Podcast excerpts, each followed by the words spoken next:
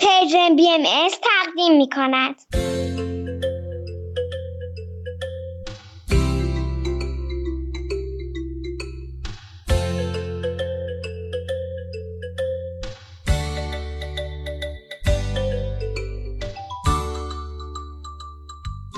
سپیدار و ویز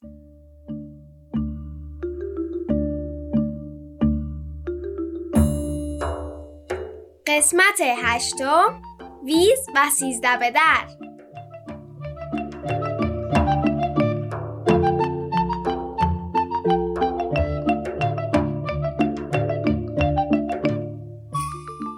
سلام.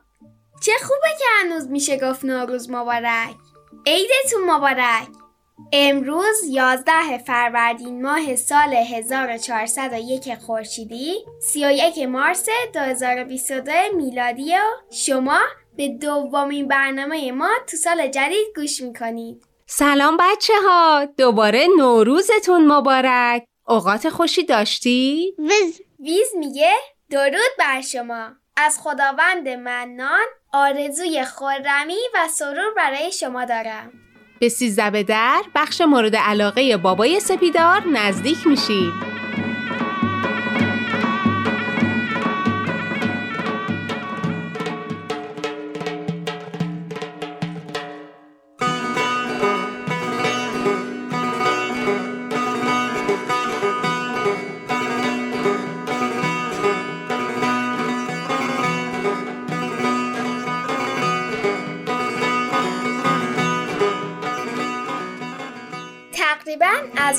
هفتم یا هشتم نوروز بود که بابا شروع کرد به فکر کردن و برنامه ریزی برای سیزده به در رفته که ماشین رو به تعمیرکار نشون بده. اینطوری خیالش راحت میشه که هیچ مانعی نمی‌تونه برنامه سیزده به در رو با چالش روبرو کنه. سپیدار درست میگه. هر سال پدر سپیدار برنامه ریزی می‌کنه که سیزده به در به بهترین بچه ممکن برگزار بشه و سپیدار همون حس خوبی رو تجربه کنه که ما در دوران کودکیمون تجربه کردیم. سیزده به در کنار عزیزامون می‌تونه با خودش حس وحدت و اتحاد بیاره. ویز ویز میگه طبق بررسی انجام شده در تقویم این روز در سرزمین شما به اسم روز طبیعت نامگذاری شده است. کاملا درسته. ولی سابقه رسم سیزده به در به سالای خیلی دور می‌رسه و اسم روز طبیعت در چندین سال اخیر انتخاب شده. ویز. ویز میگه حق با شماست بر اساس آنچه از گفتگوهای صورت گرفته در میان درختان این نزدیکی متوجه شدم این عزیزان از پدرانشان شنیدن در زمانهای دور چنین رسمی وجود داشته است و مردمان در این سرزمین کم آب همیشه احترام خاصی برای طبیعت قائل بودند. البته که گاهی این موضوع را فراموش کردند ولی همیشه کسانی بودند که اهمیت آن را یادآوری کنند.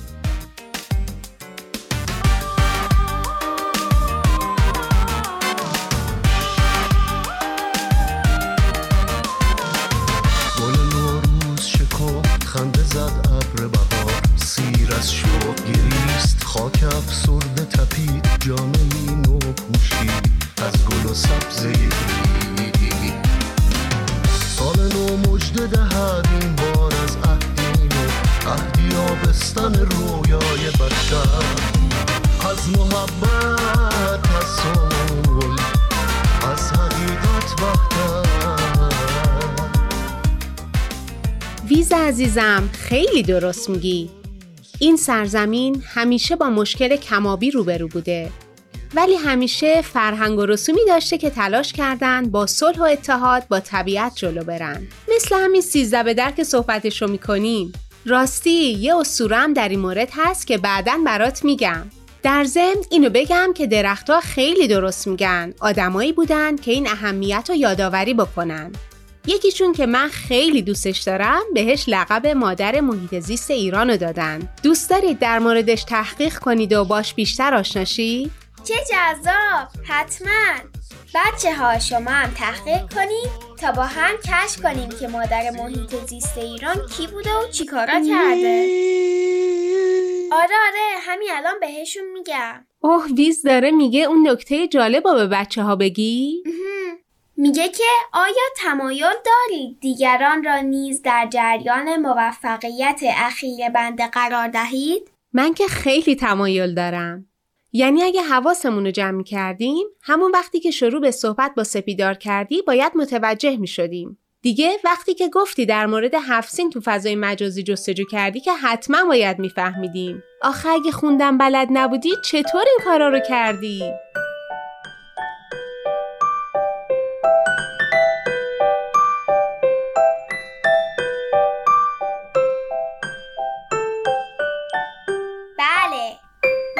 در چند هفته اخیر با دسترسی به اینترنت و خوندن کتابای مختلف موفق شده که اولش حرف زدن و بعدش خوندن و نوشتن و به زبان فارسی یاد بگیره هورا ویز جون خیلی تبریک میگم. یاد گرفتن خوندن و نوشتن یه قدم بزرگ در راه یاد گرفتن چیزای خیلی مهم و جذاب این دنیاست. ویز ویز میگه قدردان همراهی شما در این مسیر هستم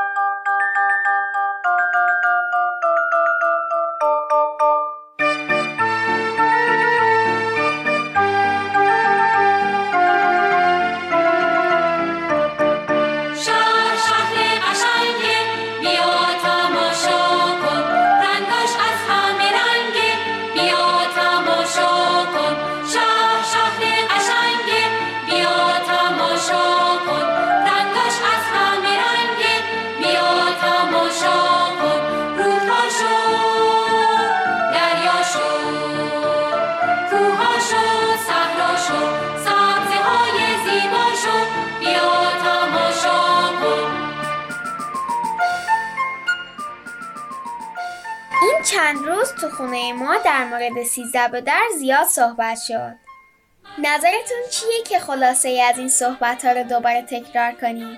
اینطوری هم ویز بیشتر و عمیقتر در مورد این رسم یاد می‌گیره هم می‌دونه که پس فردا باید انتظار چی داشته باشه موافقم. از زمونه قدیم مردم دوازده روز بعد از سال نو رو جشن می گرفتن. روز سیزدهم به طبیعت می رفتن و اونجا شادی می کردن و به این ترتیب دوره نوروز تموم می شد. برای من این خیلی جالبه چهارشنبه سوری، نوروز، یلدا و بقیه رسم و رسوم کمک می‌کنن که خانواده، دوستان و همسایه ها کنار هم خوشحال باشن و جشن بگیرن. حس خوبی داره. خیلی به نزدیک شدن آدم و به هم که اینقدر چیز مهمیه کمک می‌کنه. دقیقا.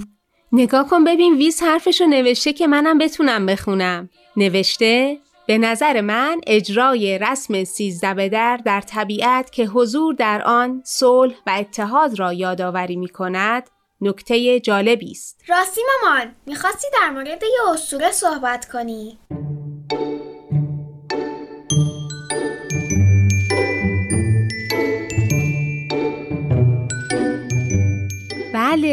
بر اساس بعضی از نظریه ها این داستان مربوط به سیزده به در و طبق بعضی دیگه مربوط به جشن تیرگانه.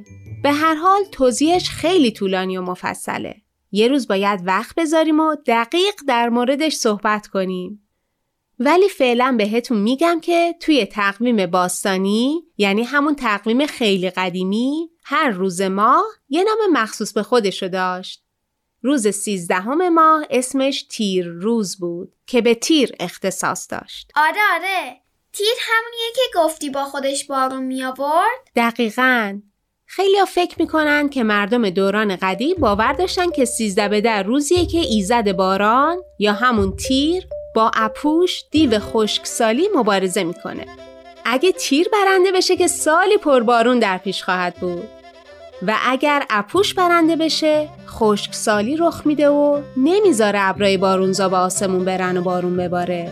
وای پس تیر باید خیلی تلاش می‌کرده. وز ویز میگه پس مردم به طبیعت رفته شادمانی و پایکوبی و دستافشانی کرده و با یادآوری این جریان آرزوی پیروزی بر اپوش را می‌کردن.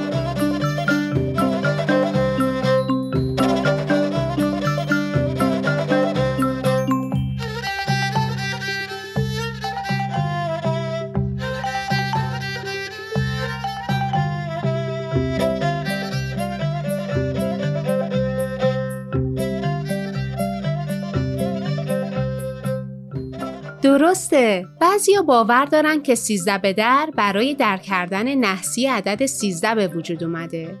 بعضی هم مخالف هستن و میگن در یعنی همون در و دشت و به طور کلی 13 به در یعنی رفتن به دامان طبیعت. تازه در معنی به طرف جایی رفتنم می‌تونه بده و پس 13 به در یعنی روز 13 همی که به طبیعت میریم. نحس یعنی چی؟ ویز نوشته در لغتنامه ده خدا ذکر شده است. بد اختر، نافرجام، نامبارک، شوم. خب عدد که نحس نمیشه.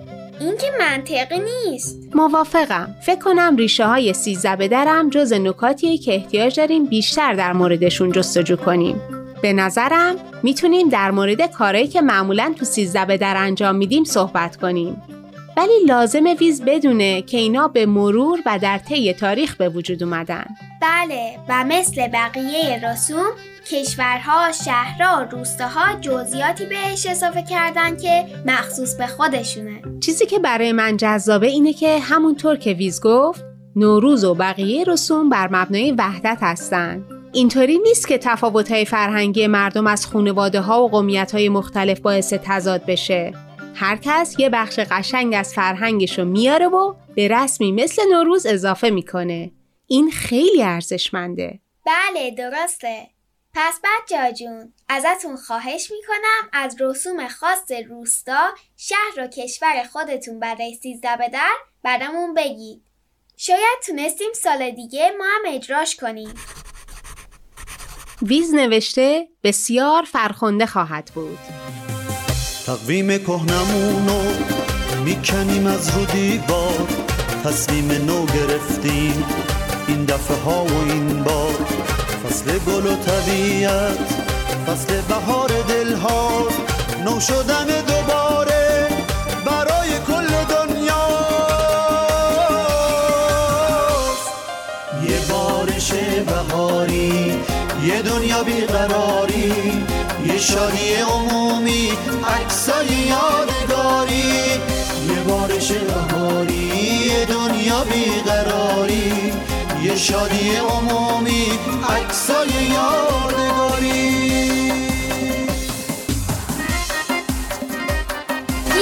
تا که این همه شیرینی دوست داری مطمئنم از یکی از کارهایی که تو سیزده به در انجام میدیم خیلی خوشت میاد. قطعا. خوردن کاهو سکنجبین. وز ویز میگه سکنجبین چیست؟ مامان من جواب این سوال بلدم. مامان بزرگم برام توضیح داده. مخلوطی از سرکه و انگبین یا همون اصل یا شهد رو بهش میگیم سکنجبین. توی کاسه میریزیم و کاهوامون رو می‌زنیم. توش رو می‌خوریم. خیلی خوشمزه میشه. آش درست کردنم هست. می‌دونم بعضی از خانواده ها آش دوغ درست می‌کنن و بعضی هم آش رشته. ویز چیزی نگفت. فقط داره دلشو میماله و لبخند می‌زنه. به آب روان سپردن سبزه هفسین تو سیزده به درم جز رسوم قدیمیه که البته فکر می‌کنم حالا نیاز داریم بهش بیشتر فکر کنیم و سبزه رو جوری به طبیعت برگردونیم که تبدیل به کود بشه و مشکلی ایجاد نکنه. گره زدن سبزه توی طبیعت. بابا میگه این کار نشونه ای از اینه که زندگیمون رو با طبیعت گره می‌زنیم. بعضی هم باور دارن که این کار نشونه ای از اینه که به عشقشون برسن و کنار اون آدم باشن. به این رسوم قشنگ که فکر می‌کنم یهو لبخند میاد روی لبم. البته که باید حواسمون بی نهایت به طبیعت باشه. باید دقت کنیم که روز شادی ما نباید به طبیعت صدمه بزنه و وقتی به خونمون برمیگردیم از ما فقط رد پای کفشامون روی خاک مونده باشه. یعنی زباله نریزیم روی خاک آتیش روشن نکنیم. دیگه چی؟ ویز نوشته مبادا شاخه های درختان شکسته شوند. باید دقت کنیم که اپوش دیو خشکسالی برنده نشه. وز مامان ویز میگه باز از خوردنی ها برایم بگویید. ویز جونم فکر کنم بابا که بیاد جوجه کباب و سیب زمینی و قارچ خریده که اون روز کباب کنیم و بخوریم. راضی هستی؟ وز. خب خدا را شکر. بچه های عزیز از اینکه به گفتگوهای ما گوش کردید ازتون ممنونیم. امیدوارم سیزده به در کنار خانواده و دوستاتون بهتون خیلی خوش بگذره. خدا حافظ. وز. ویز میگه بدرود.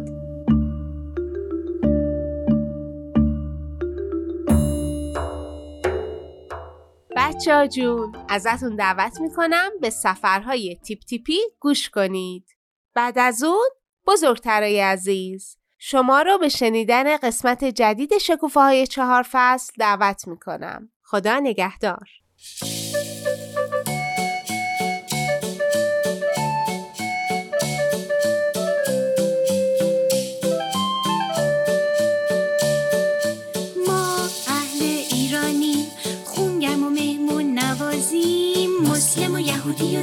زرتشتی بیدین و مسیحی و بهاریم ما عاشق ایرانیم با شما واسه ساختنش جونمون رو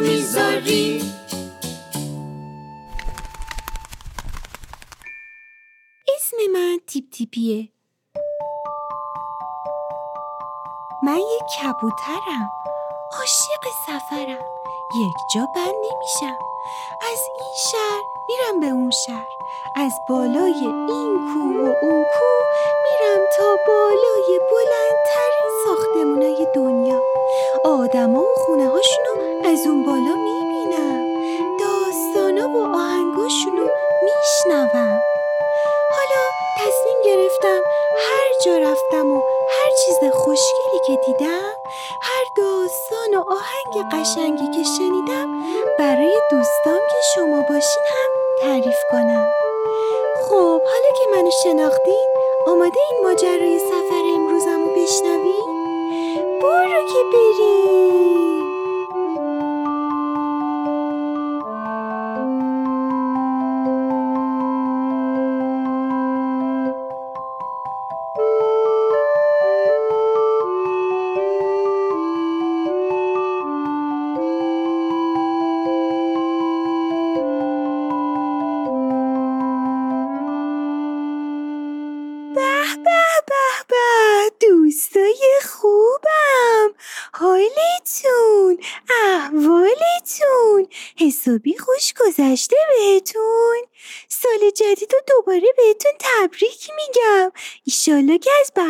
عید امسال حسابی لذت برده باشین دوستای خوب من بچه ها من امروز اومدم به یک بندر دیگه اما این بار تو شمال ایران بندری که تو یک منطقه خیلی قشنگ قرار گرفته شهر زیبای بندر ترکمن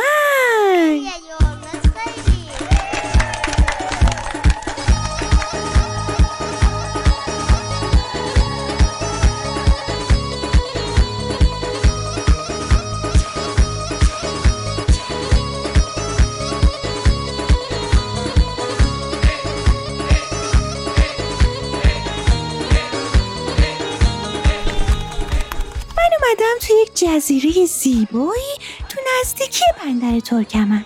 جزیره آشوراده وای بچه بیاین ببینین چه تعداد پرنده هست که به اینجا مهاجرت کرده. سلام پرنده ها. این جزیره با وجود اونا قشنگترم شده. وقتی توی جزیره هستی دور تا دور دریاه و کلی منظره های زیبا رو می‌تونی ببینی.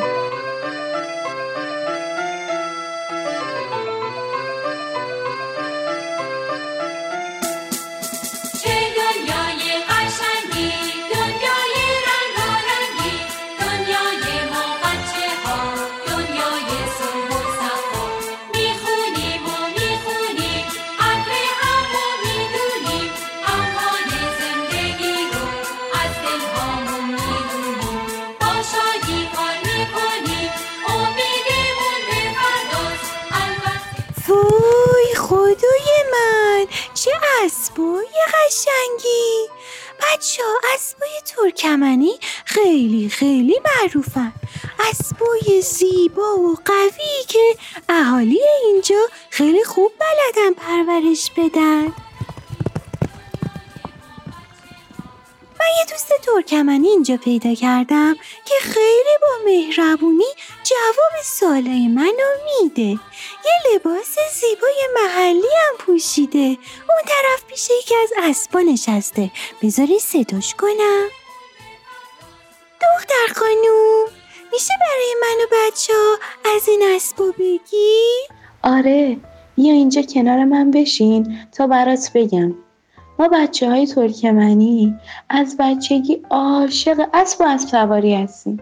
برای ما اسب حیوان مهمی و تو فرهنگ ترکمنی تاثیر زیادی گذاشته. مثلا یه عالم ضرب المثل ترکمنی هست که درباره اسبه. مثل ات آدمın قاناtıdır یعنی اسب برای انسان همانند بال پرندگانه. یا مثلا ات ات بلینچه اگیت مات. یعنی تا کره اسب اسب بشه دل صاحبش آب میشه. بابای من از بچگی به من یاد داده چجوری با اسبا رفتار کنم. مامانم هم کلی داستان و لالایی برام گفته که توش اسب هست و آرزو می‌کرد یه روز سوارکار ماهری بشم. خوب نگاه کن به همه این اسبا. ببین چقدر اصیل و قشنگ را میرن چه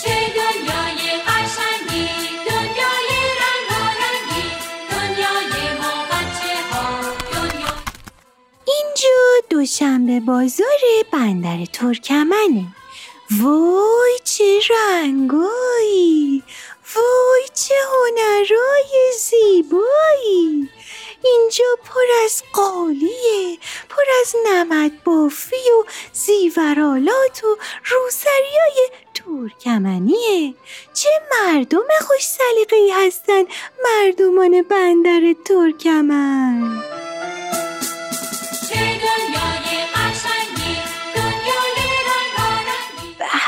که غذاهای بندر ترکمن خیلی خیلی خوشمزه است بچه ها چکدرمه بوروک نان چروک اینا غذاهای مخصوصی هن که اینجا می‌تونیم پیدا کنیم. بذار یکم از این نان چروک بخورم. مم، به عجب تعمی داره.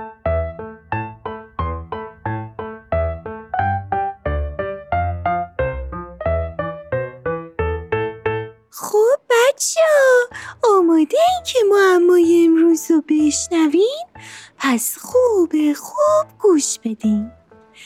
اون چیه که جزو صنایع دستی بندر ترکمن به حساب میاد و محصولی که تولید میشه رو به عنوان کفپوش ازش استفاده می‌کنن. یکی از ساده ترین انواع کفپوشه و قدمت خیلی خیلی زیادی داره. از قدیم و ندیم این نوع کفپوش رو آدما درست می‌کردن. این صنایع دستی زیبا یکی از با ترین صنایع دستیایی هست که قوم ترکمن اونها رو درست می‌کنن. لطفا اسم این صنایع دستی رو پیدا بکنین و برای من بفرستین. یه راهنمایی بهتون می‌کنم. برای درست کردن این صنایع دستی باید شما از پشم گوسفند استفاده بکنید اسم این صنایع دستی رو توی آدرس تلگرام یا واتساپ دردانه برای من بفرستین. ببینم چند نفر می‌دونن اسمش چیه. منتظرم. بچه من الان اومدم به اسکله بندر ترکمن. تا دور دست ها دریای زیبای خزر رو می‌تونین ببینین. من امروز اومدم دیدن مردم دوست داشتنی بندر ترکمن. من امروز فهمیدم که مردم دوست داشتنی بندر ترکمن خیلی از سنت های زیبای گذشته رو حفظ کردن و بهش اهمیت میدن. من از بودن تو این شهر زیبا در کنار ساکنین هنرمندش خیلی لذت بردم.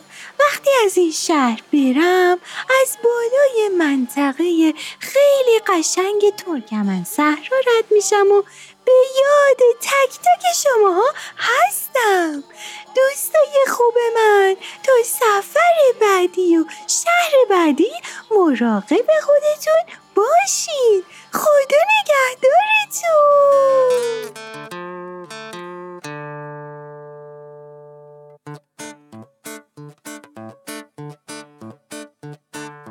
من اهل بندر ترکمنم. هنرمند و چابکم. اسبای ترکمن دارم من. بروک و چکدرمه میارم. من عاشق ایرانم. با شما واسه ساختنش جونم و می‌ذارم.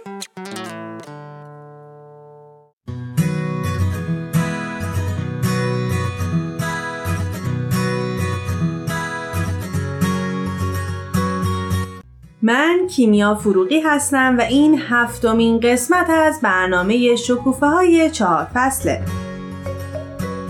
تو این قسمت قرار راجع به موضوعی صحبت کنیم که کم و بیش تو تمام قسمت های قبل بهش اشاره شد اون هم الگوپذیری در کودکانه تقریبا راجع به هر مسئله که صحبت کردیم گفتیم که خانواده اولین جایی هست که کودک درش آموزش می‌بینه و قسمت های زیادی از این آموزش به رفتار والدین طفل مربوط میشه.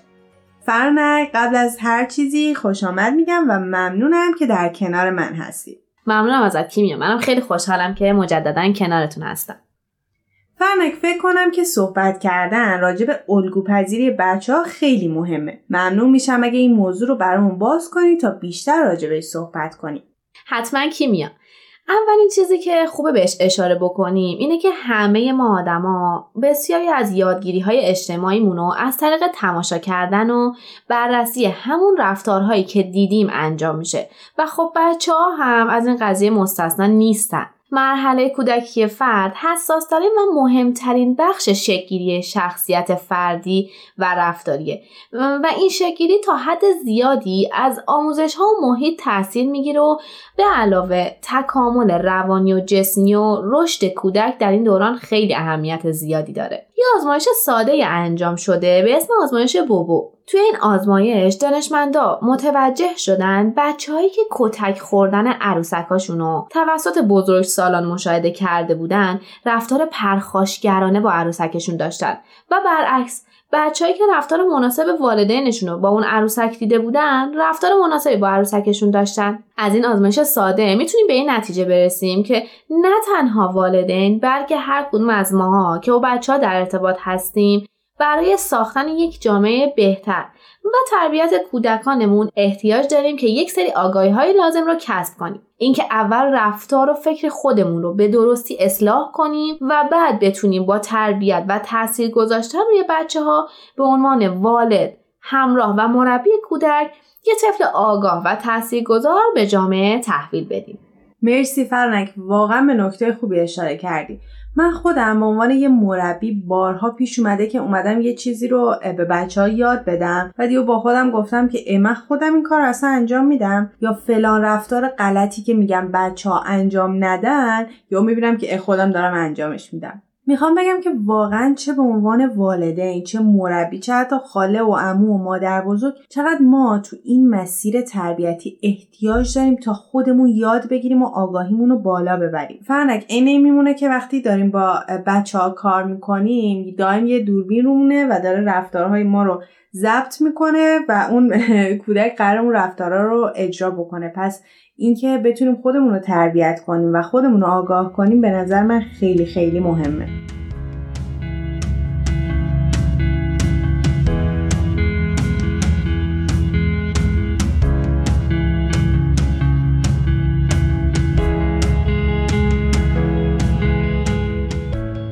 من سمیه هستم مربی اطفال گرید یک. به نظر من کودکان واقعا خیلی بیشتر از این که بخوان به در واقع صحبتهای ما دقت کنن نسبت به رفتارهای ما الگوپذیر هستند و اینکه ما چه رفتاری رو سر کلاس با اون اطفال داشته باشیم قطعا بیشتر از اینکه بخوایم در موردش صحبت کنیم.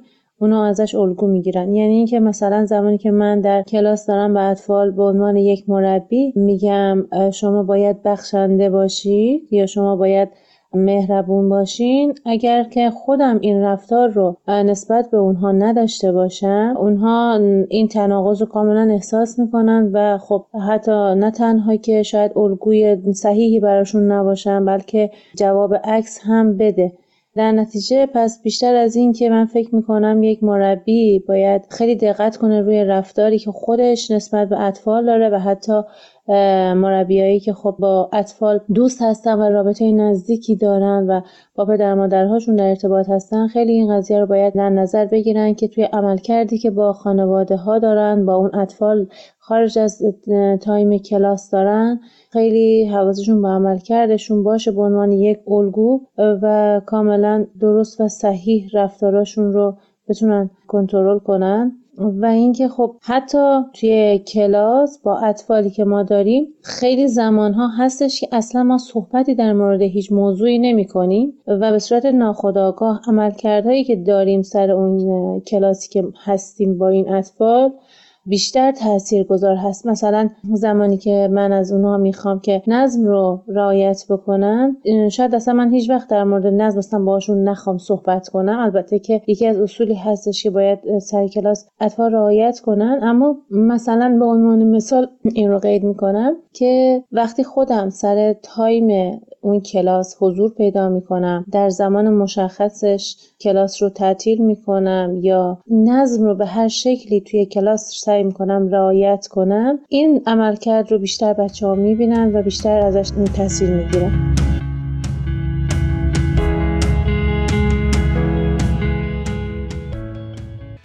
کیمیا بعضی وقتها ممکنه ما ناآگاهانه چند رفتار ناسالم رو برای بچه ها به جا بذاریم. ما اینجا می‌تونیم چند تا مثال که به طور روزمره باهاش مواجه هستیم و با همدیگه در مورد صحبت بکنیم. مثلا مادری که در حضور طفلش برای گرفتن تخفیف بیشتر از فروشنده سن اون بچه رو کمتر جلوه میده. یا پدری که بیشتر زمان خودش رو صرف این می‌کنه که تلویزیون تماشا بکنه و به فرزندش میگه که باید بیشتر مطالعه کنی. و یا اینکه معلمی به شاگردانش میگه که باید به همدیگه احترام بذارید ولی خود اون معلم زمانی که یک کلاس به بینظمی می‌رسه به شاگردانش بی احترامی می‌کنه. یه مثال دیگه اینه که یک پدر و مادر توی خونه هستن و مشاجرات زیادی با همدیگه دارن ولی از فرزند خودشون انتظار دارن که با همدیگه و با دوستانشون با صلح و دوستی رفتار کنن. ممنونم فرنک از صحبتامون میشه نتیجه گرفت که پس خوب از یک الگوی درست ما هم پیروی بکنیم. و چه در کلاس به عنوان مربی و چه تو خونواده قانونی می‌ذاریم خودمون هم ازش پیروی بکنیم. این الگو برداری بچه ها یا الگو پذیریشون چیزی نیست که ما بهشون آموزش بدیم یا قابل تربیت باشه بلکه به نظرم با اصلاح بزرگترها و افرادی که اون کودک باهاش در ارتباطه میشه این الگو پذیری از حالت منفی به مثبت تغییر پیدا بکنه. کاملا درسته کیمیا. مثلا اگه ما می‌خوایم یه فرزند راستگویی داشته باشیم اول باید خودمون صادق باشیم. و یا اینکه یک موضوع دیگه که قابل مثال هستش اینه که ما یک زمانهایی به صورت داوطلبانه یک سری کارهای خدمتی رو به صورت رایگان انجام میدیم و به کودک خودمون با انجام این کار یاد میدیم میآموزیم که داریم به جهانی که توش زندگی می‌کنیم اهمیت میدیم. در نتیجه بچه ها یاد می‌گیرن که از جامعه خودشون هم مراقبت بکنن. در خصوص کارهای خدمتی و داوطلبانه می‌تونیم به این موضوع اشاره کنیم که ما بیایم به چند تا کودک یا نوجوان مطالب علمی یا هنری رو آموزش بدیم و به بچه ها نشون بدیم که اونها می‌تونن برای پیشرفت جامعه خودشون اون چیزایی که بلدن اون آموزه هاشون رو با بقیه به اشتراک بذارن. یا اینکه اگر ما بیایم و حقوق دیگران رو رعایت بکنیم اینجا داریم به بچه ها یاد میدیم که اونها باید حقوق دیگران رو رعایت بکنن. وقتی نسبت به دیگران مهربون هستیم در واقع مهربون بودن رو به بچه ها یاد میدیم. وقتی نهایت سعی و تلاش خودمون رو به عمل میاریم بچه ها هم یاد میگن که تمام تلاش خودشون رو به عمل بیارن. وقتی به مطالعه می‌پردازیم کودکان یاد می‌گیرن که نسبت به مطالعه نگرش درستی داشته باشن. وقتی غذای سالمی می‌خوریم و به ورزش می‌پردازیم کودکان یاد می‌گیرن که غذای سالم بخورن و ورزش کنن. و این سلامت بودن و تندرستی براشون اهمیت داشته باشه. وقتی شما به عنوان والدین یه رفتار مسئولانه پیشه می‌کنید بچه ها یاد می‌گیرن که رفتار مسئولانه داشته باشن. میشه مثل میشه به زمین ستاره میشه تو روزای ابری از گم شدن خورشید با هم میشه افتاد و صدا کرد. خاک و معتبر مثل طلا کرد. با هم میشه سنگ بی صدا رو با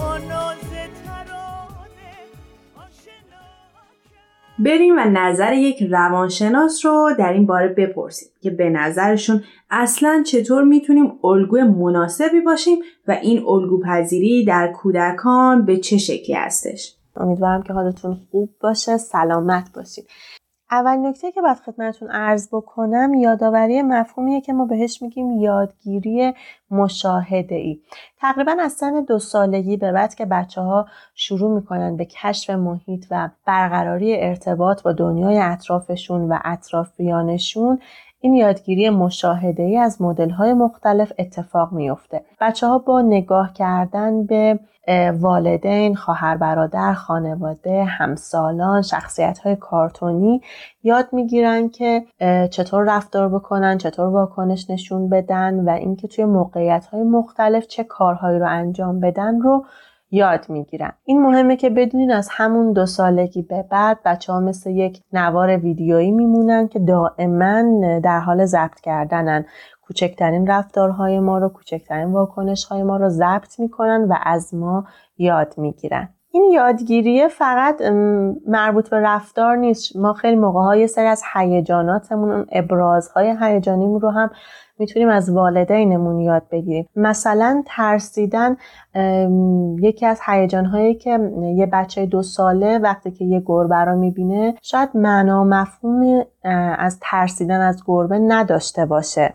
وقتی یه گربه رو می‌بینه دوست داره که بهش دست بزنه کشفش کنه ببینه که گربه چه جوریه چه واکنشی نشون میده. همونجا اگر مثلا مامان بخواد از گربه بترسه. وقتی گربه رو ببینه یه واکنش شدید نشون بده جیغ بزنه فرار بکنه. بچه کم کم ترسیدن رو الگو برداری می‌کنه. اینکه مامان وقتی که گربه رو می‌بینه میترسه جیغ می‌زنه منم پس وقتی گربه رو ببینم باید همچین واکنشی نشون بدم. و حتی این ترسه می‌تونه تعمین پیدا بکنه به تمام حیوانات پشمالو. دیگه بچه از این بعد هر چیزی رو که ببینه پشمالوه به ترسه و بخواد جیغ بزنه. در مورد خشم هم همینطوریه. خشم یک نوع هیجان سالمه که همه ماها داریمش و تجربهش می‌کنیم. اون چیزی رو که خشم رو به شکل ناسالمی تبدیل می‌کنه نوع ابراز خشمه. وقتی که خشم همراه باشه با فریاد زدن با پرخاشگری فیزیکی کلامی همراه بشه میشه خشم ناسالم.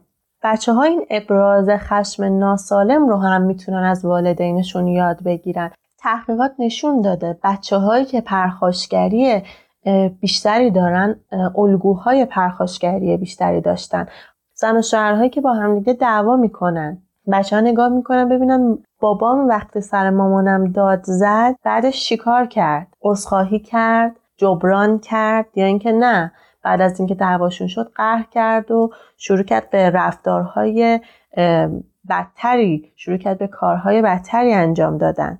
مسئلهشون آیا حل شد یا همین جوری مسئلهشون روی هوامون دوباره هی تکرار شد تکرار شد؟ مهمه که من به عنوان پدر و مادر این رو بدونم که وقتی با همسرم دعوام میشه وقتی یه کار ناشایستی انجام میدم حتما باید عذرخواهی بکنم حتما باید مسئلهمون رو حل بکنم. نه اینکه بذارم مدت زمان زیادی از روش بگذره و همینجور مسئله ناتمام باقی بمونه. همونطور که خدمتتون عرض کردم بچه ها احترام گذاشتن رو هم از والدین یاد می‌گیرن.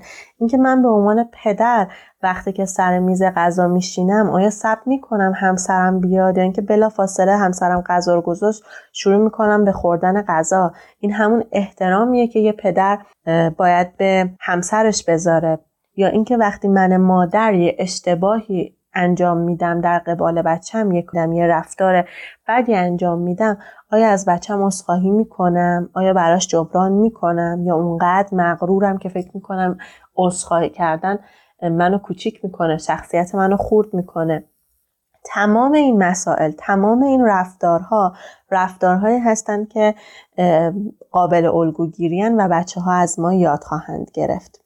و در آخر اگر بخوام بهتون در مورد نقش الگوهای سازنده و خوب براتون توضیح بدم اینو یادتون داشته باشین که ما اگر بخوایم که بچه هامون رفتارهای خوب و سازنده داشته باشن حتما ما هم باید اون رفتارهای خوب و سازنده رو تو خودمون داشته باشیم.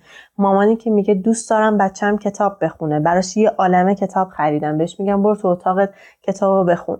اوکی تهیه کردن این کتابه خیلی مهمه تشویق خیلی مهمه. اما مهمتر از اون اینه که من خودم برای بچم الگوی کتابخونی باشم. آیا تا به حال بچه من دست من یه کتاب دیده دست پدرش یه کتاب دیده؟ یادتون باشه که برای این شکلگیری الگوهای سالم ما باید اولین تغییرات رو توی خودمون داشته باشیم. باید روی استراب هامون کار بکنیم باید روی واکنش های هیجانیمون کار بکنیم. خودمون باید رویه سالم و سلامتی توی زندگیمون داشته باشیم تا بتونیم هم به همون نسبت برای بچه هامون الگوهای سازنده و خوبی باشیم. خیلی ممنونم از توجه.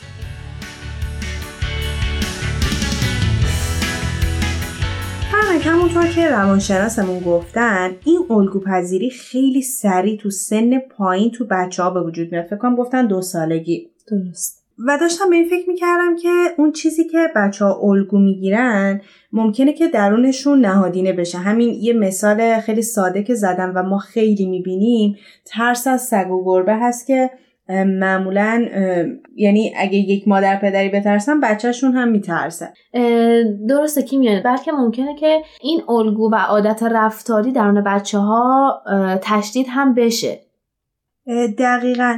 فرق به یه چیز دیگه هم که داشتم فکر می‌کردم این بود که بچه ها همه یه شخصیت رو تو فیلم، کتاب یا کارتون می‌بینن و دوست دارن. یعنی فقط این مربی و والدین نیستن که می‌تونن الگوشون باشن. در کنار اینها که حالا خانواده بزرگترین الگوه بعد مربی و دوست خیلی از توی فیلم و کارتون و کتاب هم بچه ها دوست دارن که یک شخصیتی رو انتخاب بکنن اون رو تحسین بکنن بعد مثل اون لباس بپوشن هر چیزی که می‌خرن تصویر اون روش باشه. یه کار خیلی ساده که می‌تونیم انجام بدیم اینه که قبل از اینکه برای بچه اون کتاب رو بخونیم اون فیلم رو بذاریم یا حالا بذاریم خودش تنها ببینه خودمون هم یک بار بخونیم یا ببینیم. کیمیا به نظر می‌رسه که کار خیلی سختی هم باشه. اینجا می‌خوام یه چیزی رو اضافه کنم و بگم که هر کسی برای خودش یک الگویی داره که تحسینش می‌کنه. گاهی یک هنرپیشه ورزشکار و یا یک سیاستمدار ممکنه الگو قرار بگیرن ولی مطمئنا یکی از قشنگترین جملات این هست که کودک بگه قهرمان من پدر و مادرم هستن. قهرمان من معلم من هست. همینجا جا داره که به والدین و مربی ها بگیم که بچه ها همونطور که بزرگ میشن شما رو نگاه می‌کنن و الگو برداری می‌کنن. و ما وظیفه خیلی بزرگی داریم تا الگوی مناسبی باشیم. ممنونم ازت. بله همینه و نباید فراموش کنیم اساس یک جامعه سالم رو خانواده سالم می‌سازه. فرنک خیلی ممنونم که تا اینجا همراه من بودی و فکر کنم که این برنامه برای هر دومون یادگیری داشته.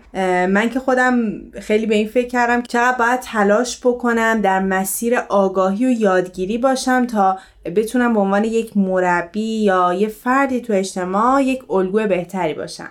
کاملا درسته کیمیا برای منم خیلی موضوع جذابی بود و باعث شد که خیلی از اون تجارب زیبایی که با بچه ها در این زمینه داشتیم رو مجددا به خاطرم بیاد ممنون که تا اینجا کنار ما بودید.